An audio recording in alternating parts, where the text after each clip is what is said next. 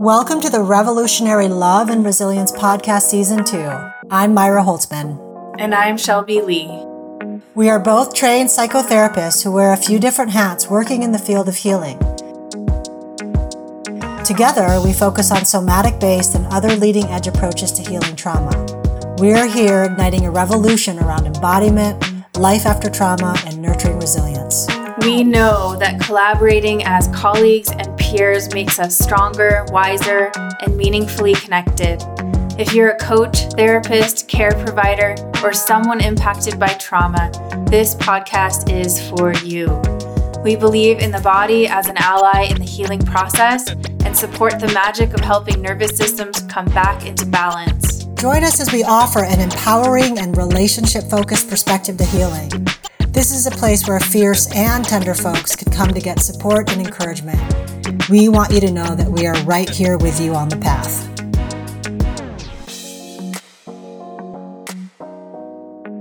Shelby, you used to be a licensed therapist. Is that true? And you no longer are?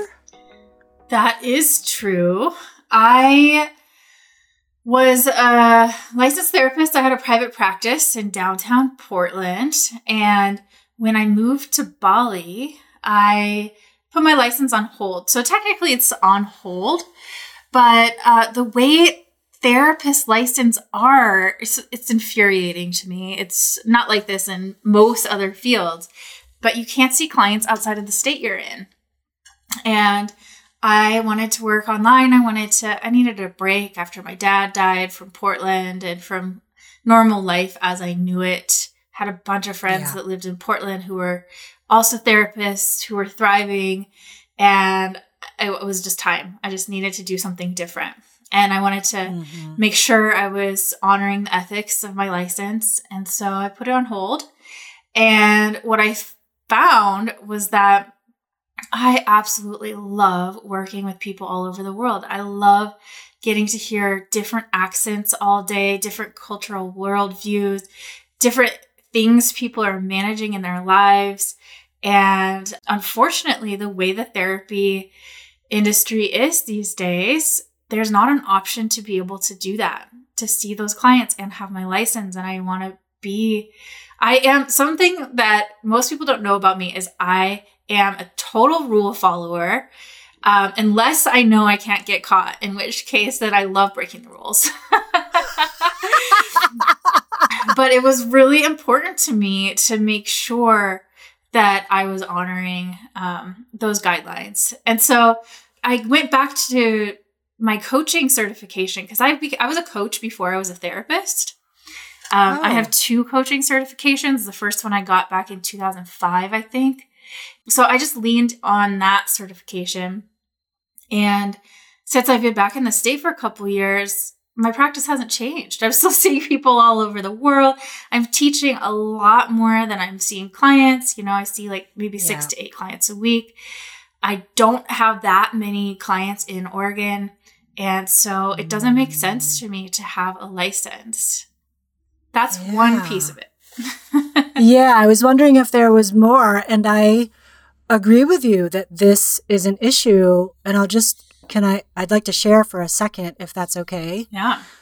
You know, in this age that we're in of the pandemic, we have been getting, at my practice, Somatic Therapy Partners, we've been getting a lot of inquiries for people to do somatic work online. And, you know, my other two therapists are not willing to take those kinds of risks. I'm willing to take those kinds of risks, but it's a real bummer because I feel like that that kind of rule really limits our ability to be effective for a greater population of people versus just what's local. Yeah, it is. I've gone back and forth. I've had lots of coaching. There are even some podcasts out there with Lacey Sites where we were trying to figure out if I should get my license back because what if I want to offer continuing ed credits? What if I want to supervise therapists and have them get credit? You know, all of these various reasons but mostly what it comes down to, if I'm really honest with myself, is the only reason I would want my therapy license is if I am in scarcity mode. It's like, oh, if for some reason I can't charge cash pay clients because of the pandemic or some natural disaster or something, and the, my business as I know it now completely dissolves, um, I could, in theory, uh, be on insurance panels. But when I check in in my heart of hearts, I don't want to be part of that bureaucratic insanity.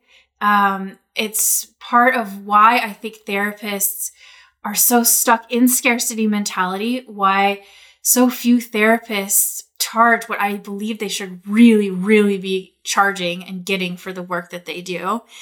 And um, I think it's really, really sad that mental health care has come down to the bottom dollar that insurance has put on this kind of care. And I we could look at it both ways. I mean, it's incredible that so many people can access therapy.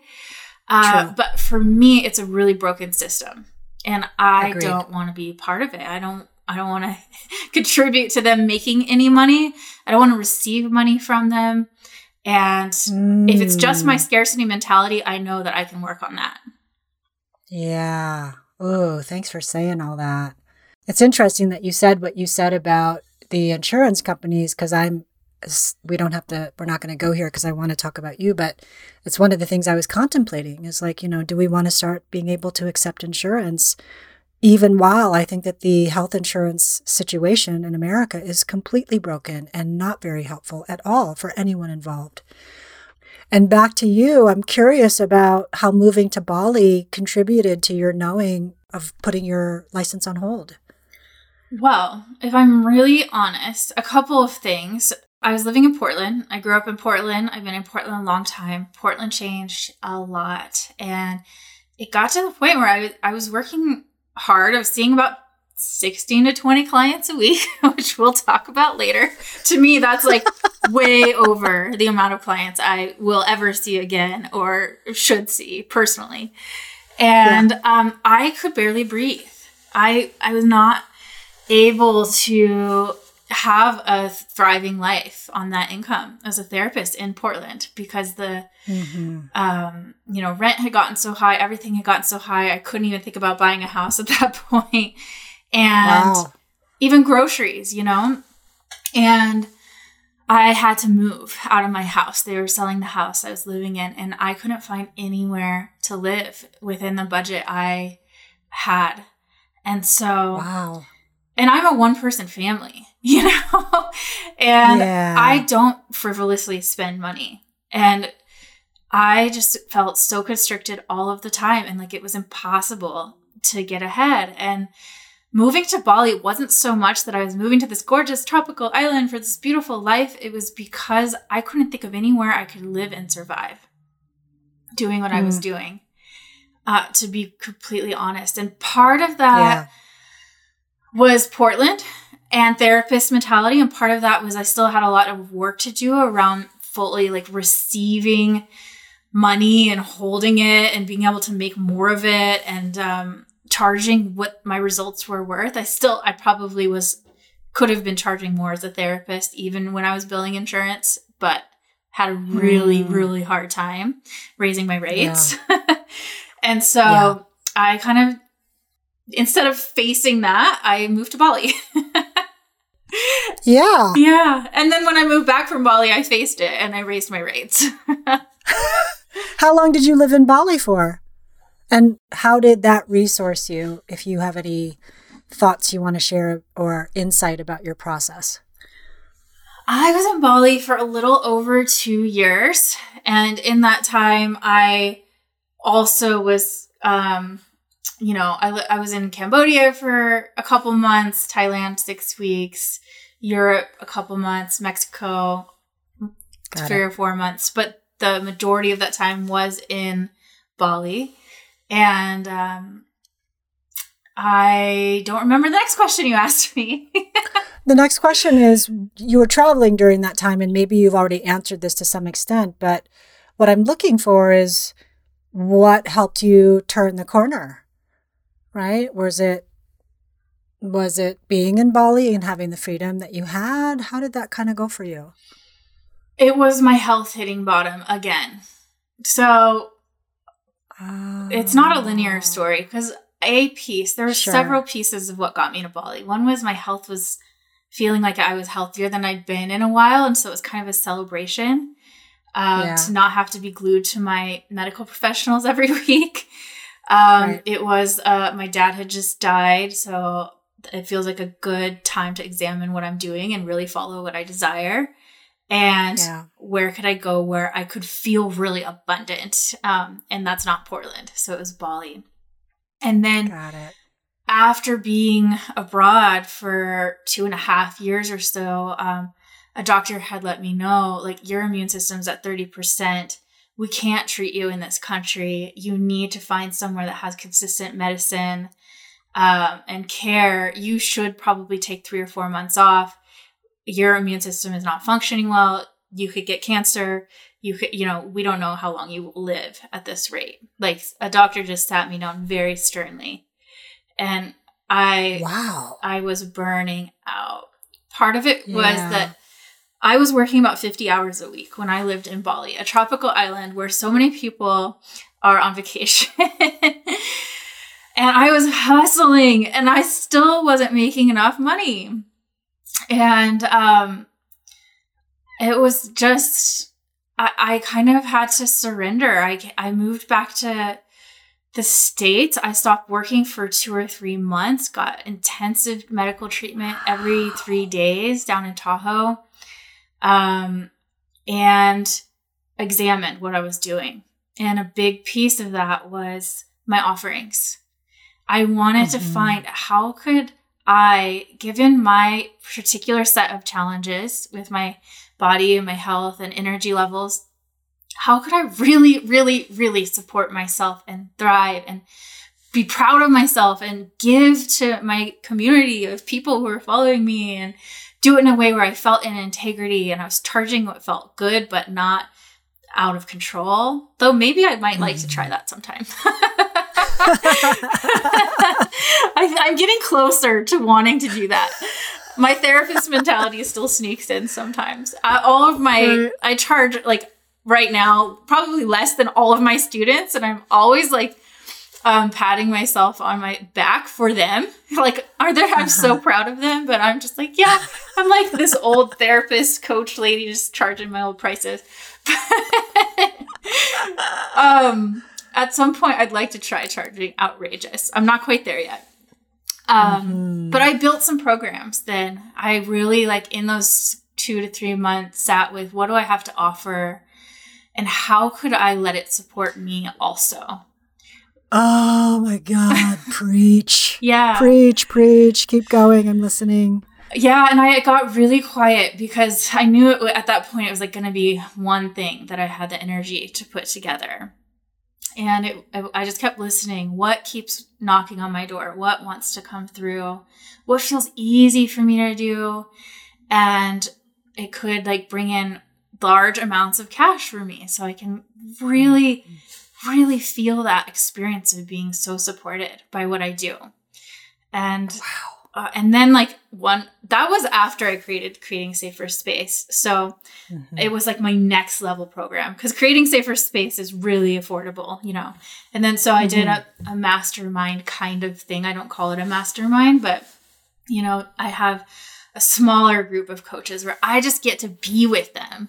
And yeah. you know and they just bring their questions and their experiences and I, I don't have to plan. I don't think about what I'm going to do more than 1 minute before I hit go which is really good for my energy because I used to stress for days and days on end and over plan and over study for everything and now I have something I can I just am confident in. I can show up for, give my whole heart to. I hit end. I don't even think about it again. you know, and I feel great about it. I feel like I give a lot and I get a lot from the experience. I feel full afterwards. I feel proud of everyone that's there. And um, I also feel like, you know, I charge enough to make it super, it feels nourishing for me to be able to show up for it. I'm just kind of pausing and sitting heavier in my sit bones listening to you. There's so much goodness that I've heard.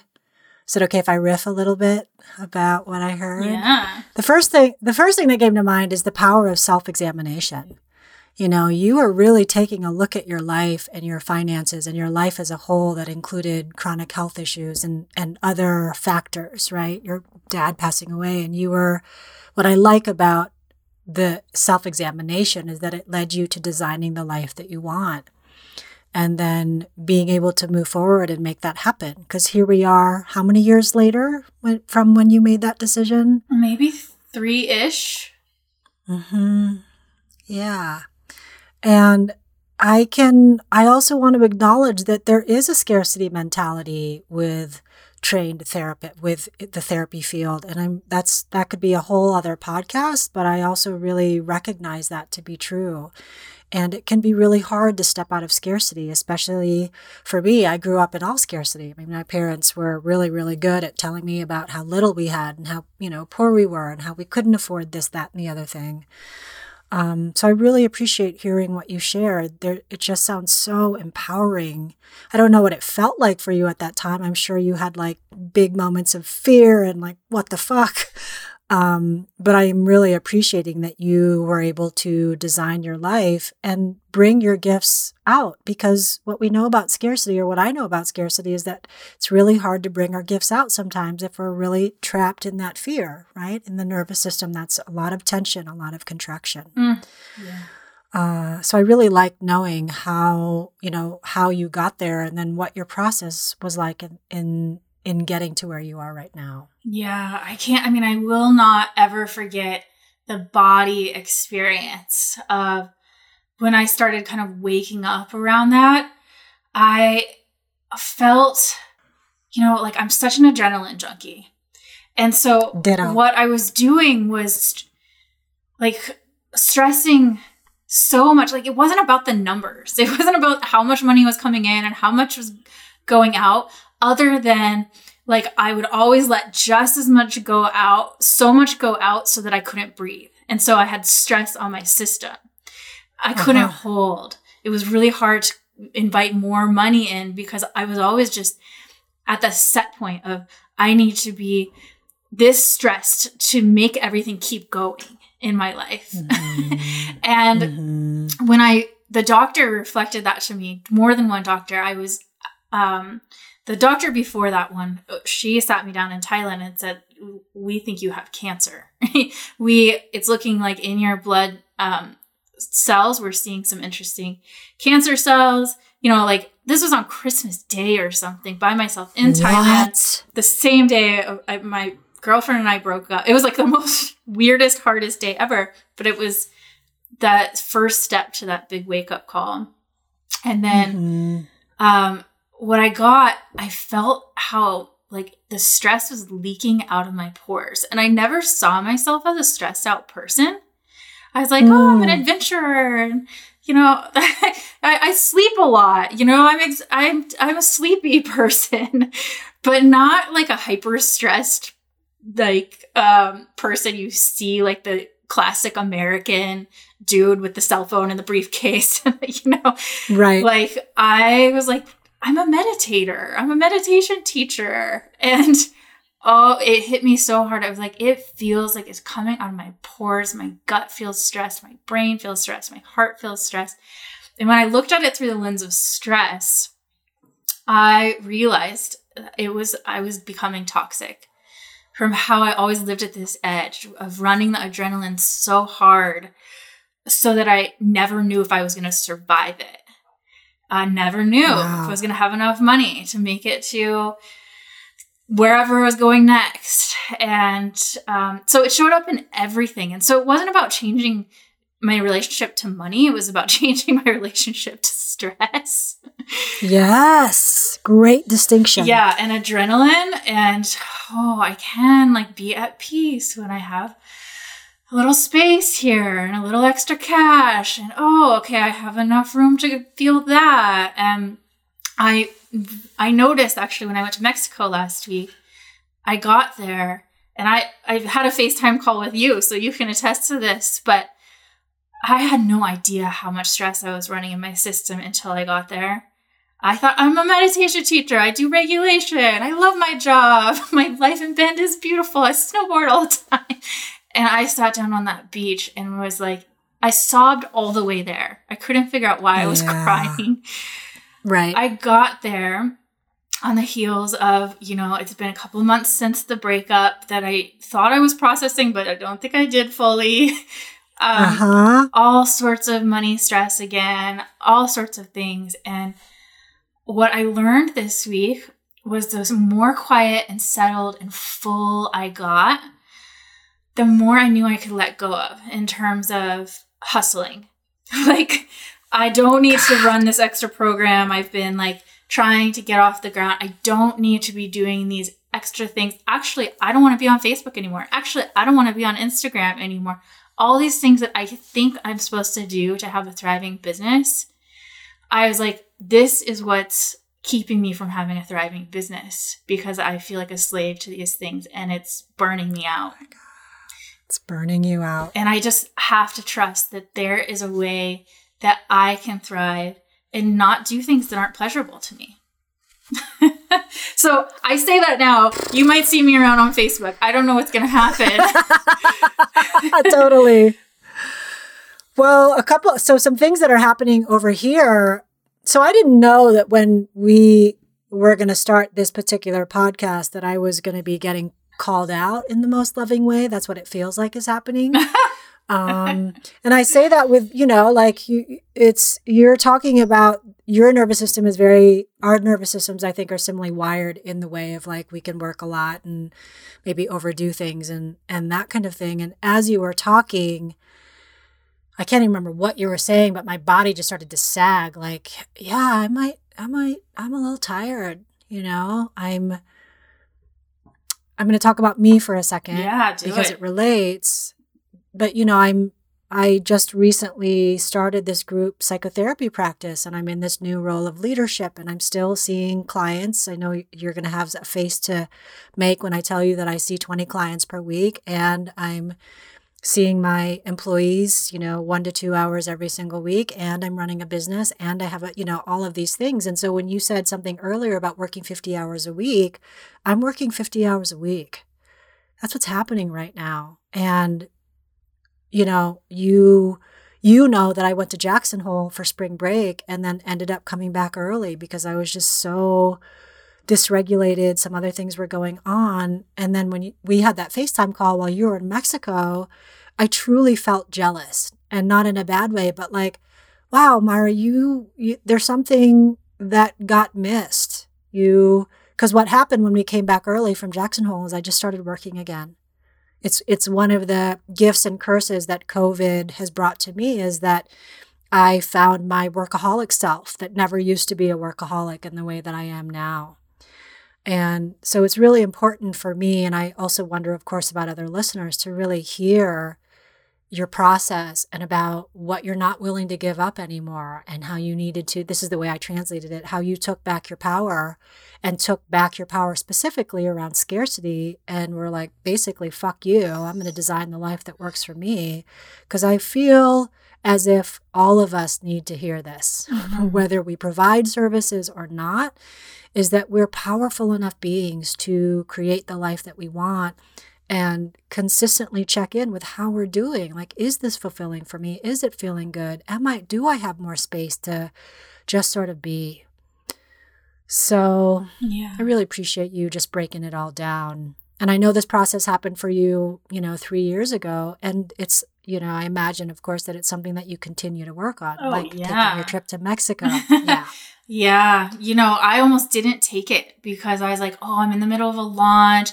It's really compelling to just be in my comfort zone. But in my comfort zone, my I've slid into some patterns that really are not that that add to stress that I don't need to be doing. Like I don't need to be drinking coffee every morning. It's really bad for me.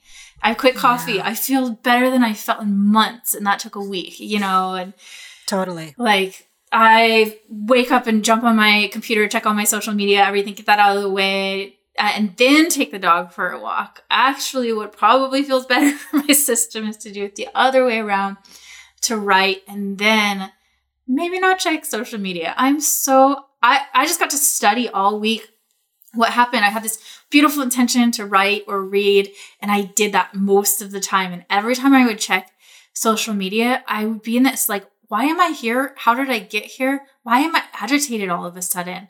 What am what am I grumpy about? What did I read? You know, and yeah. why do I feel scared? There was there were like things, big emotions, but when I wouldn't check it, I wouldn't have those waves where I was just perplexed about my mood. and I was yes. like, uh, this feels like it's causing stress. And so, and every time I'd sit down to write, I'd, if I checked social media first, as soon as I went back to write, I couldn't remember what I was had meant to write about. And interesting. I was like, this isn't part of what me living my best life looks like. Me living my best life looks like I'm a writer. It looks like I lay around and read books because that's fun. And like scrolling for hours on end is something during COVID that has just really embedded itself and it doesn't feel great to me. So that feels like it's got to end. Yeah. Yeah. And the other mm. thing I was thinking, you know, my friend Yonat, who I went to graduate school with, reached out um, over the weekend. She's like, you know, what's your favorite word to get way to get your the word about out about the way you work? And I said, I know this without a shadow of a doubt, and I have to remind myself of this every few months because I get lost easily with all the noise and everyone telling me what to do out there. But um, it is to choose one thing and one thing that lights me up or turns me on or gives me ease, brings me pleasure, and just do that. Just do one thing. And right. again and again and again, I have seen the results when I try to do too many programs, when I try to market in 12 different places, um, I feel exhausted. I, I get yeah. wrapped into that scarcity mode. Like I'm not doing enough. All the, all the right people aren't going to come to me. And when I can just focus my energy in one place, people find me. And so I need to remember that. And that gives me yeah. back my energy too. And so it was just this reminder like, you don't need to be running five programs in 2021 can you just focus on your one-on-one clients that you absolutely love and your one program live, your other one that keeps itself going, and this other massive program that's coming out in the fall? Yeah. yeah. So I'm chuckling a little as I ask you this. Or I, uh, yeah, my, my question is so you don't regret giving up your license and creating the life that you've created. It was a good idea. It was a good idea for now. I can't mm-hmm. say what the future will bring, but I know I won't choose it out of scarcity. The only piece I sometimes wonder is because I love supervising coaches and therapists so much, it brings me so much joy.